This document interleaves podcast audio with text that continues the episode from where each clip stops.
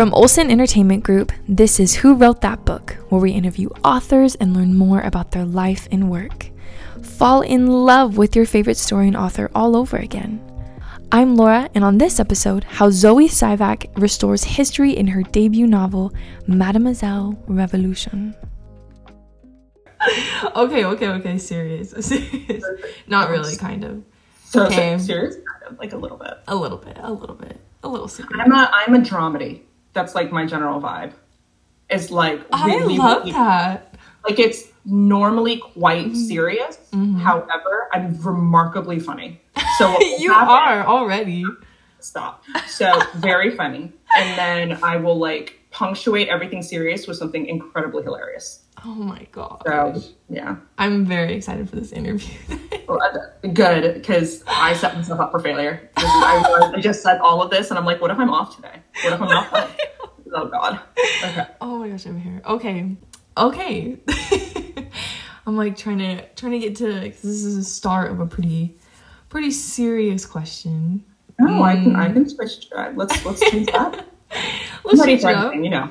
Right. I know, gotta the dramedy. I love that, the dramedy. This is already a dramedy. This entire this Right. entire interview.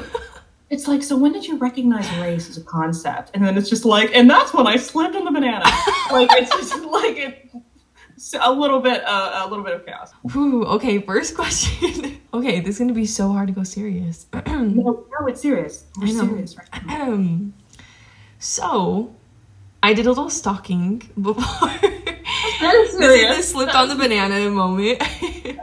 I did a little stalking um, before this interview, and I saw. So you're currently pursuing your Juris Doctorate, and you're a Master of Public Health. That is a hefty schedule. is a hefty. Well, you know, and I have to be transparent. I actually just graduated. Uh, like, Well, literally, just, like, congratulations! oh my you. gosh! I walked in May, but now it's like done. It's over. I actually just finished the the like internship part. Yeah, it's over. Wow. It's done. It's over with. Now it's just Mm-hmm. some alphabet soup at the end of my name. But yes, I did. I went to law school and I got my degree in public health. I wanted both. Mm-hmm. Um, like I said, alphabet soup. I wanted to be Zoe Sivak, Mm-hmm. A B C D E F G, just like endless. Um, but yeah, uh, I did it in. I live in Philly, so I went to Drexel. Um, and uh, I like working in healthcare, specifically hospital policy. Uh, my focus is maternal and child health. So that's what I do. Oh my gosh, I love that. Maternal and child health? Oh, that is a dream. Is it? Yeah. It's a housecape here in this country, but I love what I do. I love what I do. Do you work with babies and stuff like that? Like, No, no, babe. So, well, it depends. So, I'm right now. I'm interviewing with CHOP. So we do everything. Uh, CHOP is goes from. I'm sorry. If, I don't even know. Do you live in Philadelphia? Where do you live? I You're in- don't. I'm in Utah.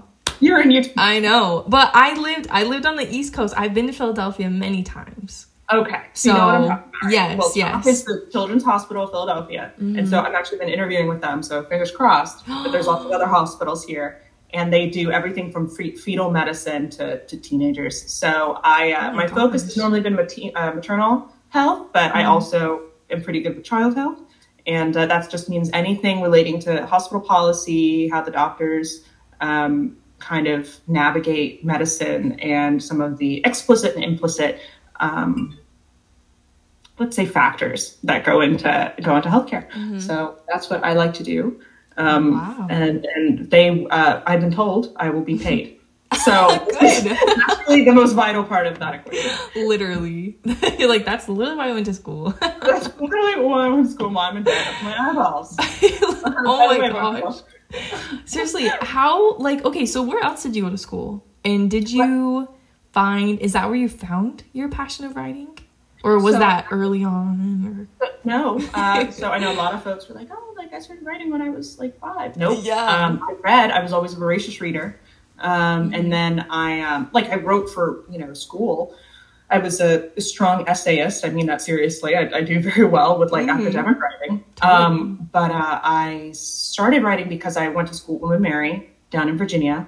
Um, it's a anyone's familiar, it's our oldest college building in the United States, uh, the Wren Building. Beautiful. Look it up. um, anyway, great, uh, pretty intense school, but I, I loved it there. And I actually met my best friend, Amanda Foody, uh, who's a fairly prolific author. Uh, fairly extremely prolific author, uh, but more emphasis on um, YA. Uh-huh. And so she's is the opposite. She's sort of been writing since for as long as she could write. Um, and so she got an agent, I believe, at 18. And so I was watching her do all of this. Oh my gosh. Right. My mentality was like, instead of being like, oh, that looks so fun, was like, I'm not competitive. I, I, I'm not going to do this just to try. And I did. Uh, and so I wrote a book. Um, and then I wrote another one and I got my agent, Amy Bishop. Um, and then, yeah, so basically I was watching Amanda, you know, and all of her successes and her love for this. Um, and all the stress and all the joys and the triumphs and the frustrations. You know, when you're with someone through all of that, it's like, well, I may as well just, you know, and, and fortunately I had a knack for it. Um, so uh, yeah, and I, I've always, I've always almost exclusively read historical fiction. I really don't read outside that genre unless it's, you know, a really specifically topical book, uh, or nonfiction. So, I, you know, I, um, I read what I, I wrote what I love to read. So I love that. It was an easy decision, and uh, I, I'm kind of grateful for that and for her all the time. Oh my goodness. That is so cool. You're literally best friends with this intense author and you're like, I'm just gonna join the party. She's gonna really appreciate that's how I think She's like, that's so cool. Like she's this crazy person. And you're friends with her? yes. Uh, she no, I mean she literally was like my she she was just my guiding light. Literally, the book is dedicated to her. Oh Um, my it's a little play off of the title of one of her books, Lighthouse. But she, um, but no, she like just guided me and was super helpful. Um, and and I, yeah, I I'm grateful for her and grateful for what she kind of introduced to me because I think publishing can be, you know, as much as we speak about, you know, how inclusive it is, and it it, it is, but like it, it's hard to know. It's like law school, right? You don't know that it's something that's possible until either it touches your life in some personal way, some a parent or a friend, uh, and then all of a sudden it's this whole part of the world that you didn't even know existed. That was really cool. That's a great way of explaining that. I, I do write words for a living. It's been like, it's been know? I didn't know if you knew this, but I don't know if you knew this, but like, I think that's exciting. I literally just wrote a book. So I know, but sometimes I'm, I'm such a narcissist. Like I'll say something and I'm like, that was a good line. I'm not gonna lie to you people. And then I'm just like, let me just Heck yeah. get the old notes app. right, I've literally done that. It's so obnoxious. No way. I Like, you know, not during conversation, but like you know, I'm just Right. like. So that's how that's how it all happened. And um, again, Mm. happy that it worked out the way that it did. Slightly chaotic, Mm-hmm. slightly busy, but again, it's my life, and I don't think I would exchange it for any other. Exactly. You made it. You did. You've done a lot. Right, I made it. We You made made it. it. Drunk Party made it. What did you make? What did you make? We made it. we just made it. That's it. Well, you're in Utah. Maybe you don't know what I'm talking. Well, you've been on the East Coast. Maybe Uh-huh. you've seen it. I don't think I don't think I have. You've never seen. But we made Party? it? We made it. No, I haven't No, seen that. okay. I'm not making this up. I promise you, it is Oh, definitely no. a thing. White girls at a party. It, it's it's an unearned sense of accomplishment. I love joining in it. It's just like, oh my god, we did it! And it's like, what did you do? Nothing. Just it's just the alcohol makes you feel really confident. Um, which, you know, I have. I think my best writing is like one glass of wine deep. No So I- way. I would say I would say one glass of wine deep oh been my gosh. not like not like being drunk. I, who Right. Can write, who can do anything like drunk? No, I don't. You know, but like one drink, you know, one drink. Mhm. It, it's not. It doesn't make you more creative. It's just. It's just out. You know. It's just a. In, it, you know. It's a depressant. So it just Mhm. makes you calmer. Um, and I find that because my mind may be a little bit kind of it's spinning and, and overactive, I find it's helpful. One glass of wine, and you're just like, oh my god, calm, cool, I can see clearly now. I can see clearly, you know, literally. and, and I'm on chapter seven, and it's great. um, but that I will occasionally whip out, you know, this Mhm. MR or uh, Revolution. I was, I was, Mhm. yeah, I would, I would have, you know, something that I felt the vibe, you know, a good French red. Please no. You, I, most of my success has been found sober. I was gonna ask. So, I love again on the stalking part. I Right. read that this is what you said. I love this. How you said that you're writing when you write history, historical fiction. Um, it includes a woman who probably have existed next to these historical male figures and things like that Right. because I know I've definitely thought that myself. Like had the thought like I wonder what his wife was like or like a girl, you know, a girlfriend or something like that. Right, right, right. Yeah. Yeah. I I definitely, you know, my niche, my the you know the the space that I feel that I enjoy writing from mm-hmm. is and I don't think anyone has an obligation to educate a reader, right? And, that's not we don't all read for that purpose. Some books I'm not going into the space because I, I want to learn something. I'm going in purely for entertainment. Not that education can also be entertainment, but you get the point. Right. Um, and um, I think that for me, it is important that I teach the reader something that because that's normally where the ideas for my book come from. I learn something that I find is so incredible and so interesting that I'm like, gotta write a book about it. Yeah. And literally let it go, put wings on it, and, and let it soar. I do that, and normally it ends up, you know, fitting into a framework of women that were, you know, obviously had agency and had real power and real influence. None of that has to be invented. Um, and I just, I just go from there. Um, I, I think that you know we we think of these historical moments as existing in vacuums and not being heavily influenced by the people and the cultures around them. Um, and history, while it has a distinct name to discern, you know, differentiate it from the present, um, people haven't changed. Um, the things that drive us haven't changed. Um, people are still jealous and, and joyful and murderous and loving and all of these things. So I, I like to fully break down these big historical beats um, by, you know, not only using it from a, a space of, of traditionally a minority, um, either a woman, a person of color, or both, um, or a, you know a queer person, which again is a modern concept, but it, I think still um, it, it feels like I can offer a more complete picture of maybe a past that someone has only kind of viewed almost through a lens in a museum, as opposed to something that it, it, you know, on the timeline of our existence as a species. I mean, we've been alive for 300,000 years, more or less, looking exactly like this, um, and thinking the same way and feeling the same way. Um, and so I like to try and, and make that feel intimate and genuine and sincere so that that distance, that weird emotional distance that we put between ourselves and the past can be broken down. So that ends up just becoming, you know, a woman and, and, and then a, normally a powerful man because history. Um, um, and unfortunately, history has almost always been um, construed by powerful men. So I think, A, we can humanize them and, and kind of take them off of their pedestals while also kind of restoring the, the fuller picture of womanhood, femininity, queerness, diversity, all of those things. I love that. I love how you explain it. It's like a very gentle kind of like restoring history, you know? We're including everybody. I love that. Thank you. Of course, yeah. I was obsessed when I read that. I'm like, this girl knows what she's talking about. I love that so. I was like, she doesn't, she knows. She, knows, something. She knows what's She up. knows. I know, thank you. I know that's my new tagline. Zoe Sivak, historical fiction writer. She knows. so cool. she knows. she made it. Sorry, I had to ring. I had to do that. it was it was a opportunity. no, you took it again. I we need that. That's these are the women I write about. The women that seize opportunity. exactly. Oh, okay. Okay, so I have to ask, how I have to long did how long did your research take when you were writing this book? Because it's very in depth, like so much detail. Okay, good.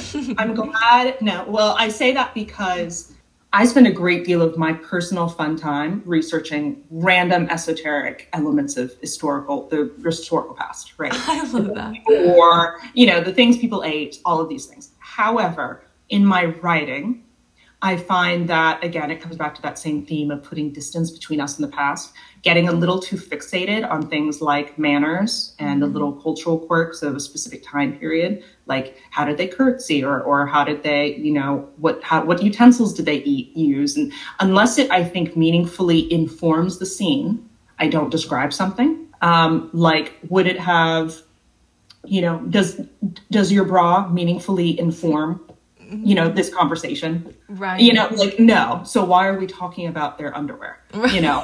I, you know and i don't mean that because, because they're underwear. Like no. Like mm-hmm. i you know I'm, I'm, more than comfortable talking about anything and everything. Um but in if it doesn't inform them in a meaningful way why you know why am i going to waste time and and a word count on mm-hmm. like she you know her foot crossed behind her ankle and she swept into a deep curtsy. Like mm-hmm. okay. How deeply do you think about shaking someone's hand? You don't right? You don't think critically mm-hmm. about it. They wouldn't have thought critically about that either.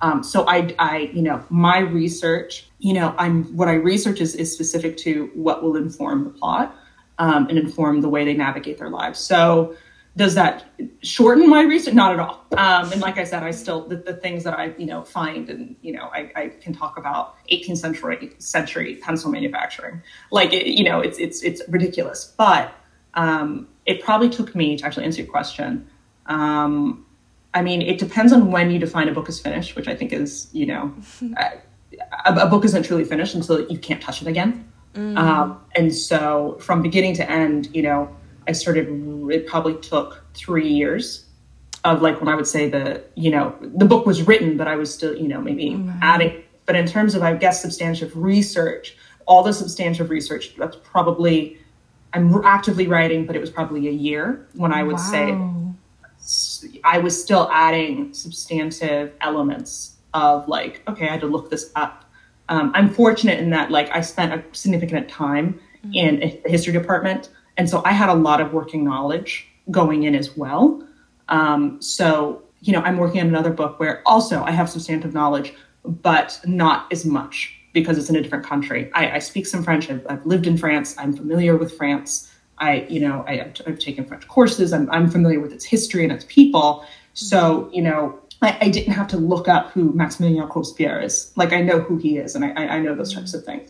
But maybe my research would be more informed. I need exact timelines. Or, you know, I, I didn't know all of his, you know, his siblings. So right. Um, I think every book will demand a different flavor of research. Um, and I think for the French for the French Revolution, it was all about the timeline, um, getting the timeline accurate.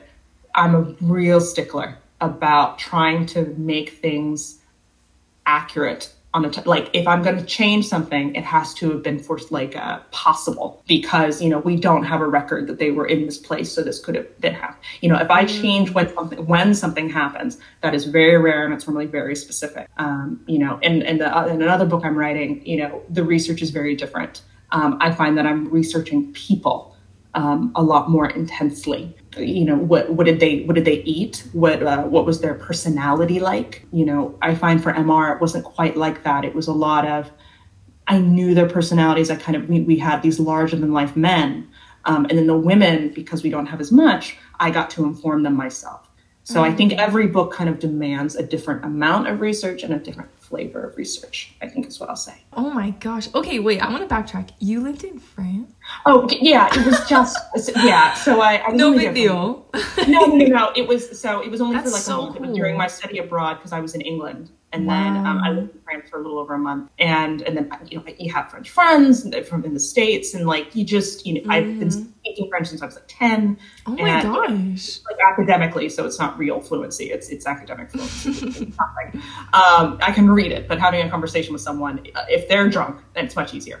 um, if they're Canadian, it's very simple. If they're French, if they're continental Actually, French, yeah, to be drunk. It's very difficult to understand somebody.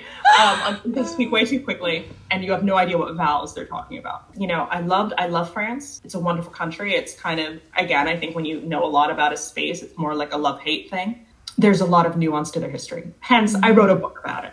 Um, but, but, yeah, so I, I love France. I think that there's a reason why um, people have kind of a very unique romanticization mm. of um, but I think that's also can be harmful you know, when we look at these historical um, beats through rosy glasses, we aren't being fair. We are being dishonest, and we are we are we are we are taking something away from the people that actually lived in that time and suffered and hurt yeah. and and and whose lives were lost.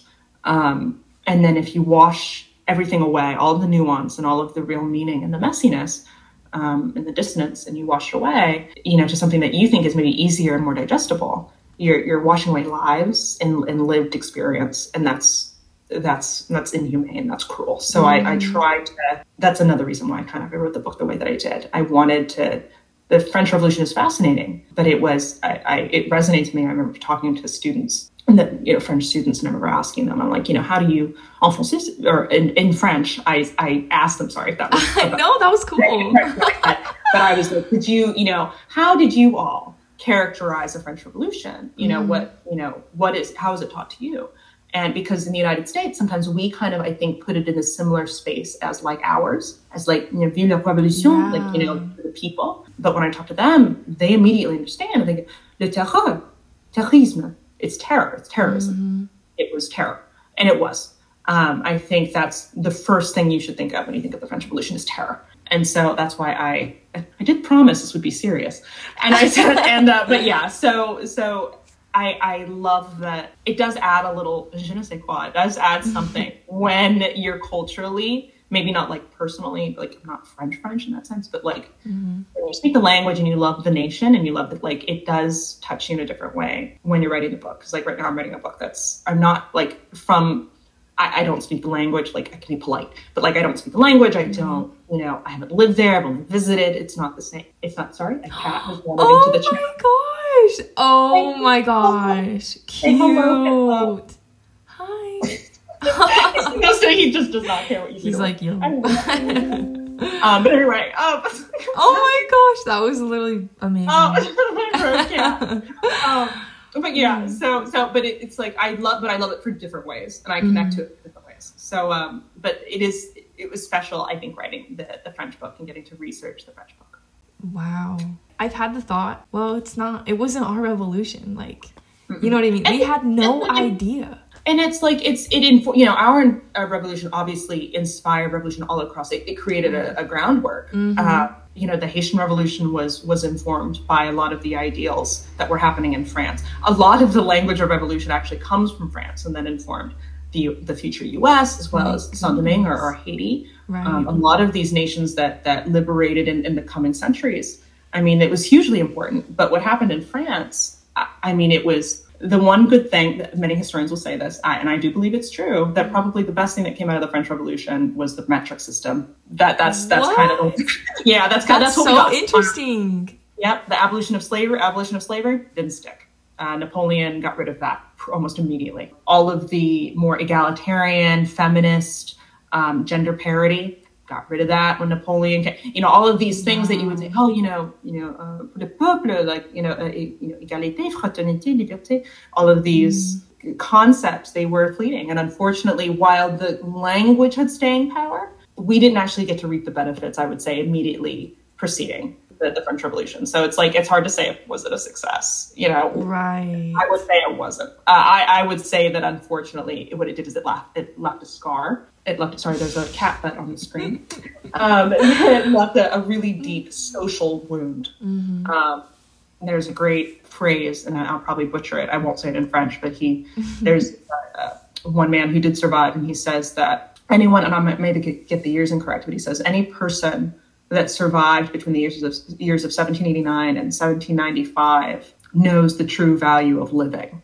because it's to have survived during that time i mean in recently in the United States and in the world, we've all felt mortality so acutely, right? We, mm-hmm. we've all been thinking about history in such a present way as we live through what we believe to be monumental events. But people have felt this way before. And that's not to trivialize what we're feeling, but to say that that feeling of helplessness, right? And, and mortality and feeling like our lives are out of our control, it's very scary. Yeah. And, uh, and that's how the people felt in the French Revolution because you see kind of radicalism um, and while that radicalism is a little funny, it's about freedom, right? But it but it was freedom at the end of at the end of a blade. Yeah, literally. yeah, very bloody, very, very murderous freedom. So it's like mm. there's a lot of dissonance there because you're like, oh, you know, freedom and liberty. You know, we love these expressions, but then it's in the hands of people that they're they're exercising more out of rage and less out of say what we would consider democracy or like real liberation. So it's but that's really for the reader to I think piece through because yeah. we get to see kind of the beginnings of it in Haiti and then you know the readers are familiar with the United States and then the readers will become familiar with France and it's like you see these three different revolutions happening mm-hmm. and it's mm-hmm. like you know is it, it's not really so much like who is right or who did it best or who was the most entitled to that freedom everyone's entitled to freedom everyone deserves it um, but it's you see you see the language that people use and the methods people use and it's just i think it's worth it's worth discussion mm-hmm. um, what is the right way to have a revolution? We looked at that at BLM, Black Lives Matter movement, and everyone, you know, what is the right way to protest? And it's it's funny people trying to, you know, don't destroy property, and it, it, you know these these things that, that people will invoke, mm-hmm. as opposed to you know you're thinking about property as opposed to the fact that people were property, um, and and so I think it's important to contextualize protest um, and contextualize revolution um, because say we would diminish and belittle the BLM, people that are opponents of it, and, and, and maybe not recognizing the trauma and the economic and social loss of the racism causes on the Black community. And then say in the same breath would look at the French Revolution and say, oh, Vive the Front, like look at that, those were patriots, right?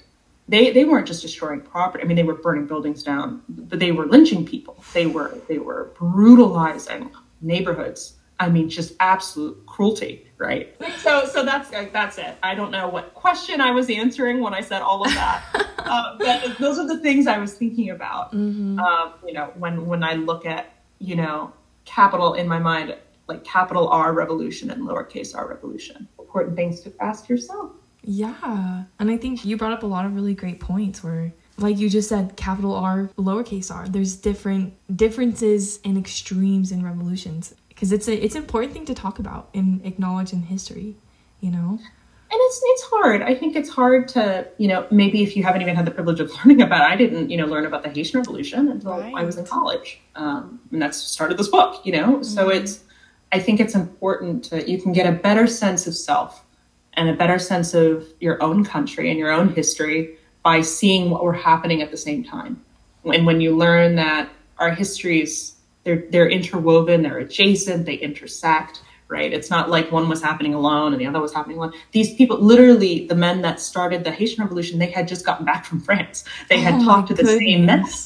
Like they had just talked to the, you know, Vincent Ogé, the man that's executed in the beginning. He had mm-hmm. gone to France, to the General Assembly, to say, literally, give, you know, men of color the right to vote. He had literally gone there, petitioned, came back and got executed in Haiti and started oh the Haitian Revolution. So it's like you know, all related. So it's it's it's empowers yourself and empowers your own view of history when you can try to put everything together. Right. It really does. History is really important. It repeats itself and I just hope we don't see that kind of, you know, brutality in our lifetime. I don't well, I don't I don't think it'll uh, I don't know. I'm just thinking out loud maybe. No, it's okay. And I know, you know? It, it's hard to not have those questions. Yeah. Right. And, right. and unfortunately for a lot of people that brutality never went away. Mm-hmm. Um, limited to certain groups or um, smaller moments. Um, and it maybe not as, as massive as, as what we're used to maybe seeing to make it important. Right. Um, this brutality, unfortunately, doesn't really stop. Um, it just, you know, capitalism will do that and racism will do that and mm-hmm. classism will do that. And unfortunately, you know, as, as we move forward in, in our country, we, we're seeing that the, who gets brutalized and who gets who feels kind of that boot, the heel of, of you know the weight of all of those isms, right? Capitalism, yeah. right? The the group that's getting crushed under that weight starts to get a little bit bigger. You know, mm-hmm. it's, it's black women, and then it's black men, and then it's like okay, it's most women. It's like okay, and now it's also poor women, regardless of weight, race. It starts to get right. right more and more people get included under the boot, mm-hmm. um, and then you do see things like capital R revolution. So mm-hmm. uh, that's a legal discussion. Uh, you know, we can talk We're about. getting really deep. that's more of a, a, legal discussion about like you know, but Um, I'm I'm glad though that it makes you kind of pause and it makes you mm-hmm. think um, about what's the straw that breaks that camel's back, right? It's so hard, and it's easier when we're you know hundreds of years later we can say, oh, was this factor? And in those moments, like you don't know. Just like right now, you're thinking like, what what does it take mm-hmm. for or for things to tip over? Because when you're living in the moment and all of these events just keep seeming to happen, this terrible tragedy and this terrible tragedy and this terrible tragedy. And then all of a sudden something maybe does happen. It then becomes obvious after, like, well, of course it was going to happen then. And you can't know that. You know, you can't know that in the moment. You're just living in terror. You're just scared.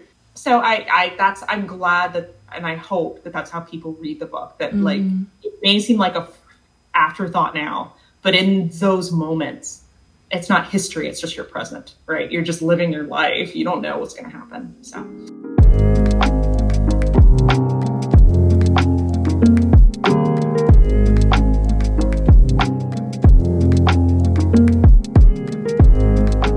Thank you for listening to this episode of Who Wrote That Book featuring Zoe Sivak. If this interview literally has not showed you how awesome Zoe is, then you gotta re listen. I hope you enjoyed her insights as much as I did. You can visit her website at zoesivakauthor.com to learn more about her and her other books as well. You can also follow her on Instagram, Twitter, and Goodreads, which are going to be all linked in the description of this episode. Follow us on Instagram at Who Wrote That Book to be updated with upcoming episodes, behind the scenes, and more.